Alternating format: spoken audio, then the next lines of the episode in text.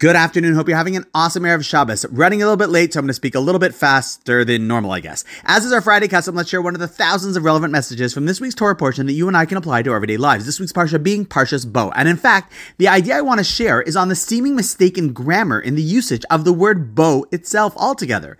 See, the Torah portion opens up with the words, Vayomer Hashem el Moshe Bo el Paro. I'll translate it, and you fill in the blank as you think it should read. And God said to Moshe, blank, to paro. Now, what do you think that word would be? Well, one would naturally expect the verse to read, and God said to Moshe, go to paro. And that would be logical.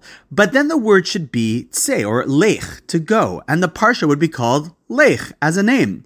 However, the word bo means to come. So the verse oddly enough reads, God said to Moshe, come to Paro. Now, that's a little odd. It doesn't seem to be the correct use of wording, but as we've said many times before, there is no such thing as a grammar mistake in the Torah, just a mistake in our reading of what the Torah is trying to convey. And the great Hasidic master, the Kotzker Rebbe, who we've spoken about before, says the following beautiful idea. See, we all know as the song goes, Hashem is here, Hashem is there, Hashem is truly everywhere. And if that's so, then there is nowhere that I go that he is not. He never leaves me alone because he is everywhere. That's an axiomatic Jewish tenet. God is everywhere. Well, says the Kotzker then, if that's so, then in essence, Hashem doesn't send anyone to do anything on their own.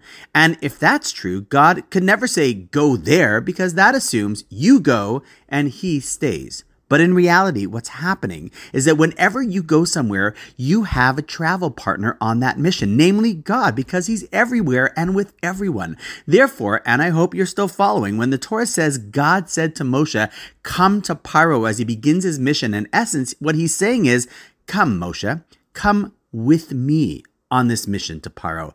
I'm going to be there with you. You got nothing to fear. You're going to be there for me as well. And together, we're going to get it done. Do you know how empowering that message is? Every time there's something that you're meant to do from God's perspective, we don't view it as God saying, you go and good luck, but rather, don't worry. We're going together. Come with me on this journey. It's a message that's worth keeping in mind before you take on any challenge in your Jewish journey. You're never going somewhere. You're just coming along the ride with God. And on that note, wishing you an awesome Shabbos, and I look forward to seeing you tomorrow.